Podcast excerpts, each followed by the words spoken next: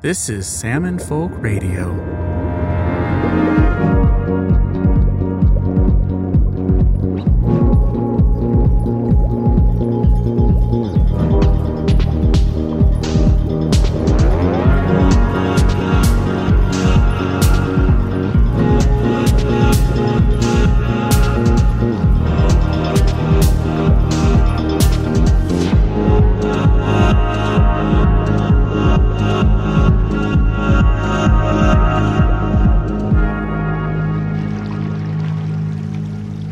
Welcome to the first episode of Salmon Folk Radio. My name is Charlie Morris. I'm the host. Salmon Folk Radio is the world's first podcast dedicated to the removal of open net salmon farms from the world's oceans. If you're wondering why that's important, then you are definitely listening to the right show. The interview you're about to hear took place on May 23rd, 2021, between myself and Chef John Taylor via a Zoom call. And I have to admit, this is not the interview that I thought that I would start Salmon Folk Radio with, because I wondered, what does a chef with international experience cooking in five-star Michelin restaurants, who is from the East End of London and now lives in Denmark, what could that chef possibly have to say about farmed salmon? And the answers surprised me quite a bit. So take a listen in. You might be surprised too. And before we get started, just one quick heads up about the use of some colorful language. Chef, just like he uses all the spices in the kitchen, he likes to spice up this interview with some colorful language.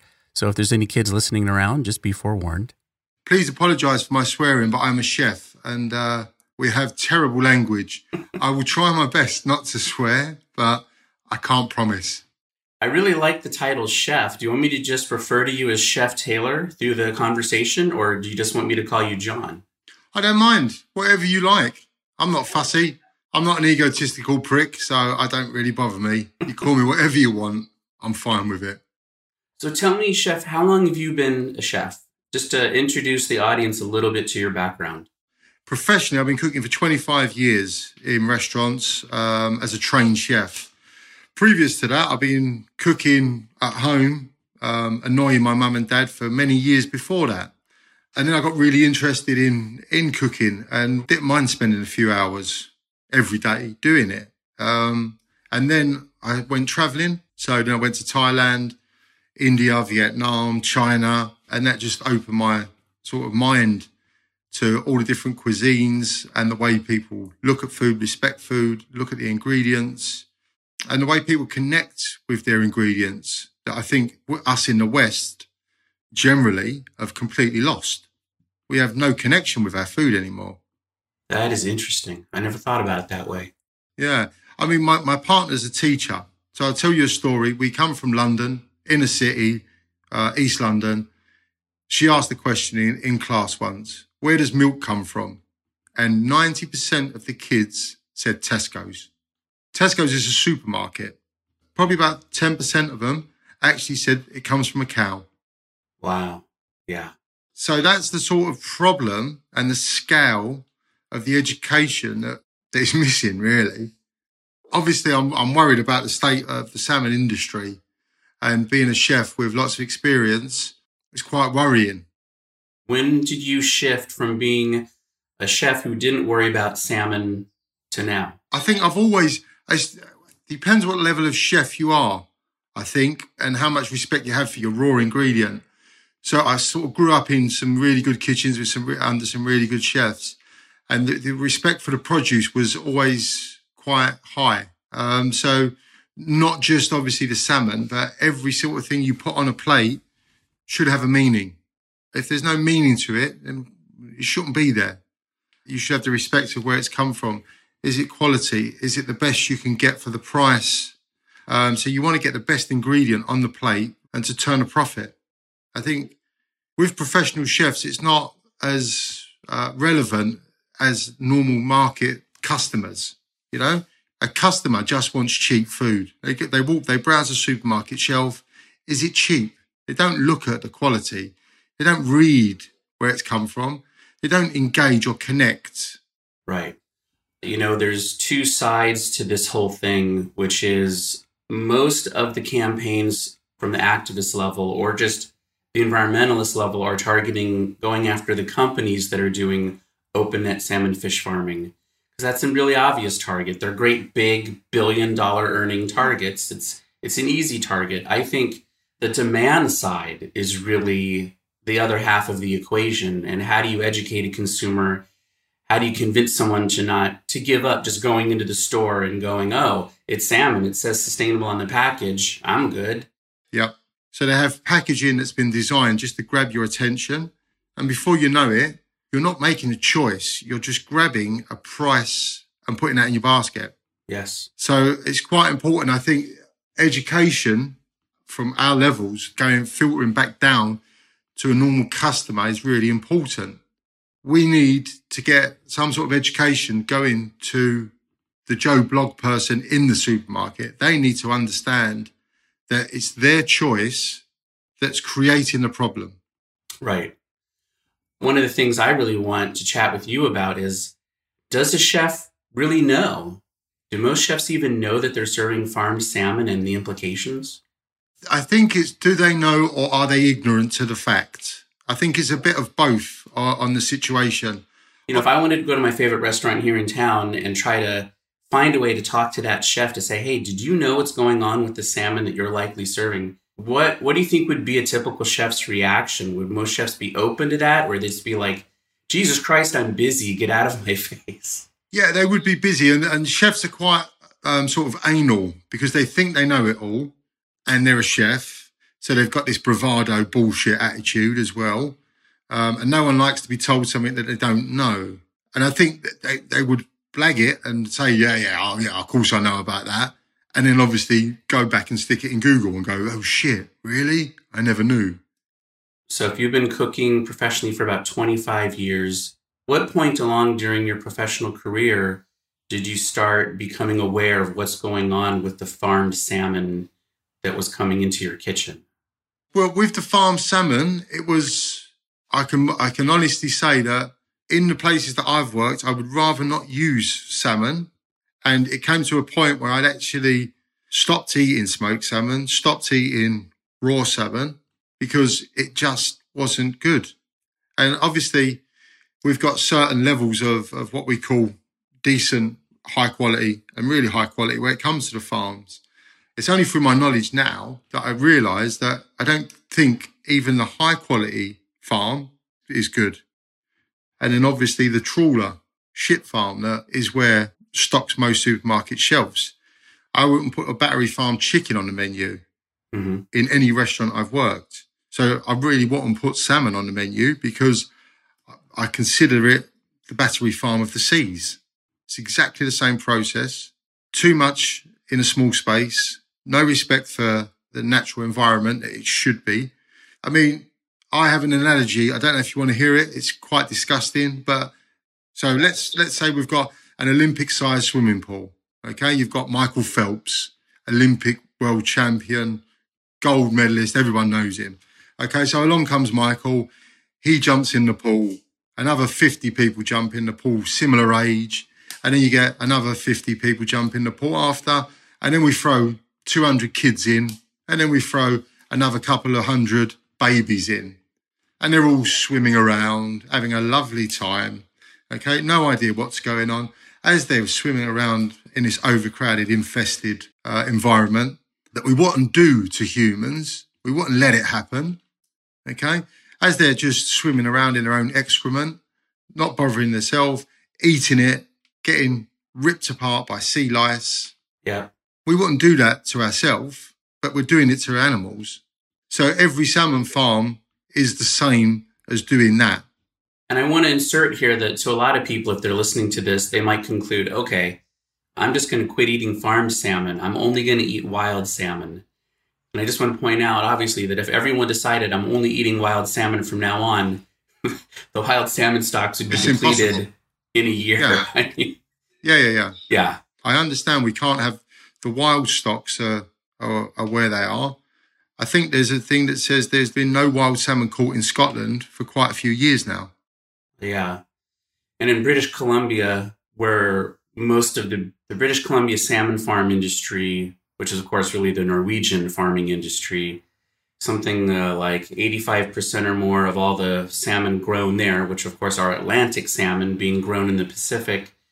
About 85% of that goes to California, from what my research has shown from people I've chatted with. And yes, some of the salmon farms runs there are down to, you know, at the top of my head, like below 2% of what a normally healthy salmon run should historically be. So you see postings online of folks talking about going to big family gatherings and for the first time sharing a jarred and preserved salmon with one another isn't able to happen because there's not enough wild salmon to catch. Most of the major rivers over there have wild salmon counters, literally counting the fish that go up, and the numbers are so low, it's pretty much like there's no salmon run existing any longer in a lot of those rivers. It's really unbelievable, and it's all because the migration routes go past the salmon farms that are right there on the migration route. And it all started when the farming industry began in the British Columbia area. Yeah, I think people can have the cancel culture. Why haven't we not cancelling? Why are we not? The cancel culture is not working for the salmon industry. If we all stop eating it, they'll soon stop making it. Just for the simple fact that you want to put salmon on your plate, it's having an awful life, and you don't want to pay the price that it should cost, because it's the supermarkets who drive down this cost, and they do it with the milk industry, they do it with the chicken industry, they do it with the beef industry. Can you explain what you mean by that? How does the grocery store drive down the price? The grocery store doesn't do it in one. The grocery store does it collectively. So they will say, okay, you're a milk producer. We will only pay you 10p a litre. Take it or leave it. Oh, you've got to sell because you don't have another choice to sell your 10,000 litres to someone else. Wow. So that's how they control the price. This is how they collectively drive down the price to the farmer. So he has no other choice. He doesn't have four options to sell to. He has one option, and that's who he supplies to. So they force him to keep the price down here. The farmer's not earning any money. He's just literally keeping his head above water. Whereas if you go to a small artisan producer who only supplies 100 litres, because that's all that the cows can make, and it costs you 10 times the price, we've lost the reality with shopping. We just walk in, we see cheap, we see product, we put it in a basket. Right. I know before I got involved with all this, which only started in 2017, I didn't eat salmon much. I live on the east coast of North Carolina, which is like the middle eastern part of the USA. And, you know, salmon is just something that comes from the grocery store. And you can get it in any kind of form you can imagine, all different packaging. You know, I just assumed that every salmon was a wild-caught salmon. I imagined a fisherman, you know, out in the ocean using a fishing boat or a fishing pole. Yeah, a little fishing rod, yeah. Yeah, that's really what I pictured. Every time I went into a restaurant and I looked at the menu and I saw salmon, I was just like, wow, fresh from the ocean. That sounds tasty. Or today's catch. Right, today's catch. And I just... Catch of the day, yeah. I just had no idea that... I didn't even know that salmon could be farmed. I just had no idea until I got involved with all this. So it's been a huge eye-opener for me. But I think I always refer to myself as Joe Schmo. You know, like if Joe Schmo Charlie didn't know that, then my guess is most people have no idea that salmon farming even exists. No, they don't. Yeah. There lies the problem. It's and as we said, going back to the education of it, people have to want to connect back into the food cycle, and people will be ignorant, like leading a goat to water. You know, ignorance is bliss when it's saving you money in your pocket. Right. And right. we've got to this culture now where it's all about saving a penny and saving this and saving that. And why should we eat protein like this every day? Because when I grew up, you was lucky to get meat once a week, you got chicken maybe once a week, and fish maybe once a week. And then the rest of the days, you use the leftovers. Yeah, I can remember well enough in my childhood that we definitely didn't have salmon in any grocery store. It's just a product of brilliant marketing by Norway And if you look at all their marketing on their websites, their main thing now, their main marketing push to push back against the environmental concerns is like, look, we're compassionate. We're trying to feed the world. But that's crazy because the whole world doesn't need to eat a luxury item like salmon. I mean, oh, exactly. I mean, you, as you said, you're quite right, because I'm starting a new business and now I'm thinking about where do I price my product? Yeah. You know? And then I'm like, well, it's a luxury product. This is not, let's not be under any illusion that this is a product that you're going to go, wow, that's really good and cheap. I could put that in my basket. No, you can't. I made it by my hands. I've put my love, care and time into it. I've got 25 years worth of experience. You're paying for that shit. Don't expect to walk at the end and go, oh, 50% off, 2 for 1. That's brilliant. John, you're great. No, it's not going to happen. I want you to pay for it. And I want you to walk away thinking, oh, that's expensive. I'm going to enjoy this. So, okay, tell me about then your new project. Okay, so my new project is what I believe this is the future of the salmon industry. So it's onshore salmon farm, okay? And the Danish, which is where I live in Denmark now, the Danes have been sort of the leaders of this aquaculture onshore farming. It's sustainable, it's environmentally friendly. I know it's taking completely a sort of Mad Max view of food. Mm-hmm. But I think we have to, because we can't keep raping the seas. Something has to stop. People don't understand. So you buy farm salmon, it comes from, let's say, Norway, okay? So they take it, they drag it back in a boat, then they have to leave it to settle again so it's not just completely stressed, and then they kill it, and then they gut it, and then it goes through to the shipping. And it could be a 4-day process before it gets to my kitchen. And that's fresh salmon. With this new Danish aquaculture salmon system, it's taken out of its environment. It's not transported anywhere, so it doesn't have any stress. So the salmon literally swim through, then they're killed, stun-killed, and then they're gutted, and then it's delivered to me. All that process happens within 24 hours. Wow. I think this is the most humane and nice way to carry on producing salmon that people can quite happily and ethically feel good about putting, not just in their mouths, in their partners' mouths, in their children's mouths, and in their family as a whole.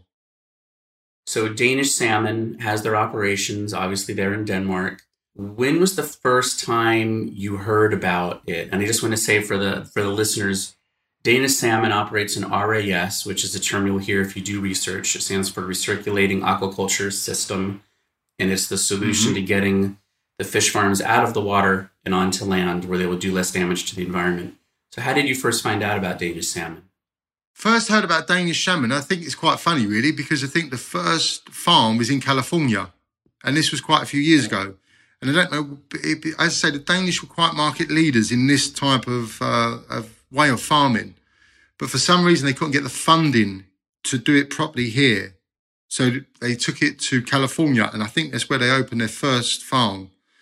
I mean, so this was I first heard about probably about 4 years ago, and I was thinking, why the fuck is Danish salmon in California and not here? Obviously, that's the first thought that goes, logical thought.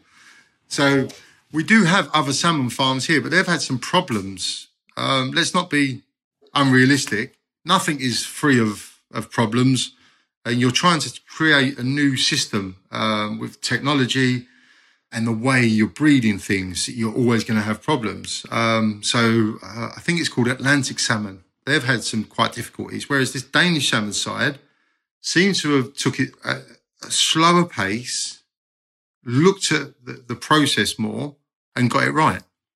And they've obviously looking at the process of Norwegian salmon and the fat content and how much it costs and the environmental impact from the wild.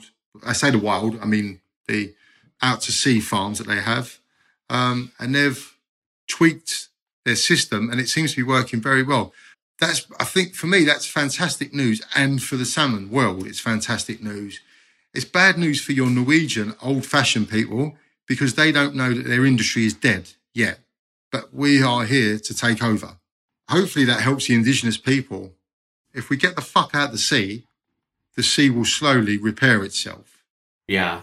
I mean, that is one of the most staggering things that occurred to me. You know, I traveled to Vancouver Island and, you know, sat down and met with people whose lives have been turned upside down by fish farms, you know, people who are connected to folks that have been eating salmon for 10,000 years suddenly can't have salmon. It's crazy. And it dawned on me, I was like, wait a minute. You know, if all these farms are killing the salmon here and most of these fish are going to California, I hate to pick on California, but it's a huge economy and they are one of the major consumers of all the salmon that come from British Columbia. So I was like, wow, how many people in California are eating salmon right now in a nice upscale restaurant, not realizing that their purchase is funding the destruction of indigenous culture? We've lost the respect that we have for the food chain just by being ignorant. Let me ask, just for anyone who lives in Denmark who might want to connect with you, or like, what's the name of your company that's coming up? The company is going to be called Royal Newborg Smokehouse. And basically, it's going to be a modern style smokehouse. Obviously, my go-to product is going to be smoked salmon from Danish salmon farm because it's the freshest, it's the best. Then we do a very slow process where we salt it down for 11 hours. Then we smoke it for 24 hours in a special blend of 3 different types of sawdust. And then after the process, we take it back out, we put it in a fridge, we leave it to rest again for another 24 hours. And this enables all the oils to naturally sink back through into the meat again. And it firms up the product at the end. So with the Danish salmon, they actually produce their salmon, so it's got at least 5 to 10% less fat in it. Which the way the modern health lifestyle is, this is the way people want to eat. You don't want to eat fatty foods. If you buy a pack of smoked salmon from our beautiful, wonderful supermarkets that we all love, and then you look at the oil that's in it, most of that salmon has not even been inside a smoking oven. It's injected with a smoking brine to speed up the process. So the filleting is done by a machine. The salt solution and smoke is injected at the same time, and it speeds up the process. So basically, when it goes in the conveyor belt as a whole fish, by the time it comes out at the end, it comes out in a little packet like that you pick up off the shelf and go, oh, that's good and cheap, isn't it? Fantastic. It's an industrialized process that, as in most places are now, with the chicken farms and all the beef and that, it's the same sort of process. It's mass-produced. The love's gone out of it. You wouldn't know the name of the producer who made your salmon. Right. I want to start a business where people know it's John's made it. These lovely little hands, well, they're not little, but, you know, and they're not lovely. 25 years of cooking, you know, but they are what they are, has made your product. My 2 daughters are involved in my business. So it's a family business. They're 15 and 16 years old, so they're interested in starting a business. So we're going to start this business together. So once we have this go-to product, which will be the cold smoked salmon, then we're going to make smoked sauces, and we're going to make smoked jams, jellies, relishes, smoked mayonnaises, all different ranges of stuff. This will be our only protein product, I think, because I can put my hand on my heart. I believe in it. I can't believe in anything else that's out there at the moment to honestly say, buy my product. I don't want to put my hand on my heart and sell you shit. I want to put my hand on my heart and go, you can't get better. I just want to thank you on the record for this amazing interview. Like, this went in so many really important directions. I never thought of that it would be connected to people being disconnected from where their food comes from and the supply chain and everything. That's, it's like such a holistic way to think about it. Yeah. So it's up to us to start going, right, enough's enough. Wake up and smell the coffee. We can't carry on like this. Well, I'm going to close it there, Chef John Taylor. Thank you for your time, Charles. It's been fantastic. I've really enjoyed it. I just want to add a disclaimer here that the conversation and topic around RAS being a solution for open net salmon farming is still in question. Can they work? Will they work? The one thing that we do know about RAS at this point is that Yes, it does resolve some of the issues from open-net salmon farming, but it is still salmon farming. And I definitely let Chef know before we did this talk, I was like, hey, just so you know up front, I'm against any farming of salmon, but I'm also aware that I'm living in a world where we need to be talking about all the options on the table that are not open-net salmon farming. And so RAS is definitely the closest thing to a solution that we have right now. So it's going to be talked about often. You're going to see people talking about this out there. So I felt like it was risky in a way to have my first podcast be about RAS just because it might make it sound like, hey, everyone, I'm now a spokesperson for RAS. And I'm not, definitely not. My preference is that salmon are only grown one way, by Mother Nature. But do I think the millions of salmon consumers out there are going to suddenly just start giving up eating wild salmon? Because like I said earlier in the podcast, that many consumers of wild salmon would decimate the wild salmon population. So I still think people will be looking for places to get salmon that they think, well, okay, I don't want to do open-net salmon, but I still want it from somewhere if there's an option. So that's why I wanted to do this episode with Chef Taylor, because it is something that people should be thinking about. And what RAS does, at the very least, is it does remove salmon farms from the migration pathways of wild salmon, and that would be a huge victory. It could take open-net salmon farming out of places where indigenous peoples are doing traditional fishing techniques, thereby protecting their way of life. That's also a plus. But there are also many challenges to the RAS infrastructure in general. And I'm not going to hit all those right now, but I just wanted to sort of provide some context to this conversation. And I hope you enjoyed that episode. Thanks for listening to Salmon Folk Radio. I'd like to thank Chef Taylor for taking his time to speak to me. I hope you enjoyed the show. I really enjoyed speaking to Chef Taylor, just such an interesting guy to talk to. And you know, if this podcast affected you, I'd really like to know. I mean, honestly, I want to know if this podcast is having any kind of impact. And especially since this is the pilot episode, I'd love for people to reach out and say, hey, Charlie, yes, this has encouraged me, you know, to stop eating farmed salmon, or at least to investigate the issue. So there will be a form on my website, which is salmonfolk.com. And on there, please submit your feedback.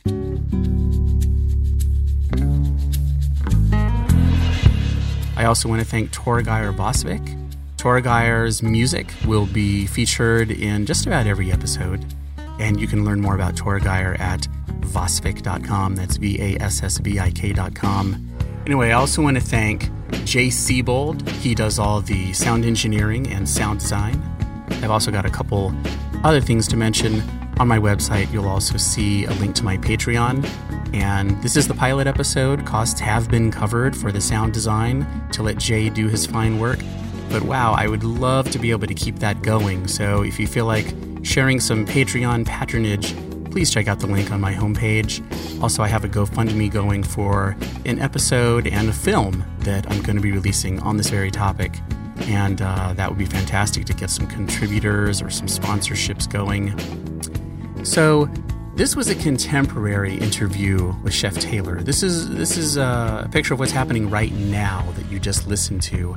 Moving forward for the next series of episodes, we're going to go into travelogue mode.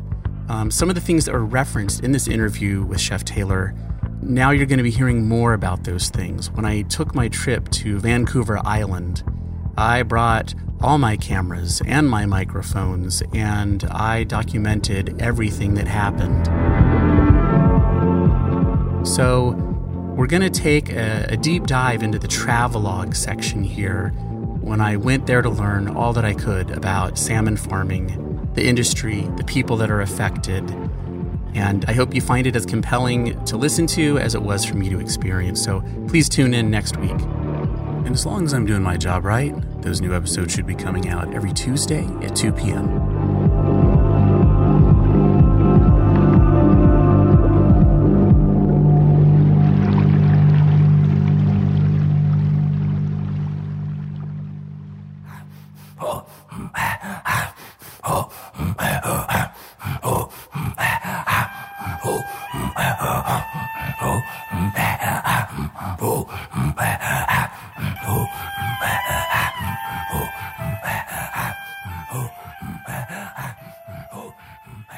This is Salmon Folk Radio,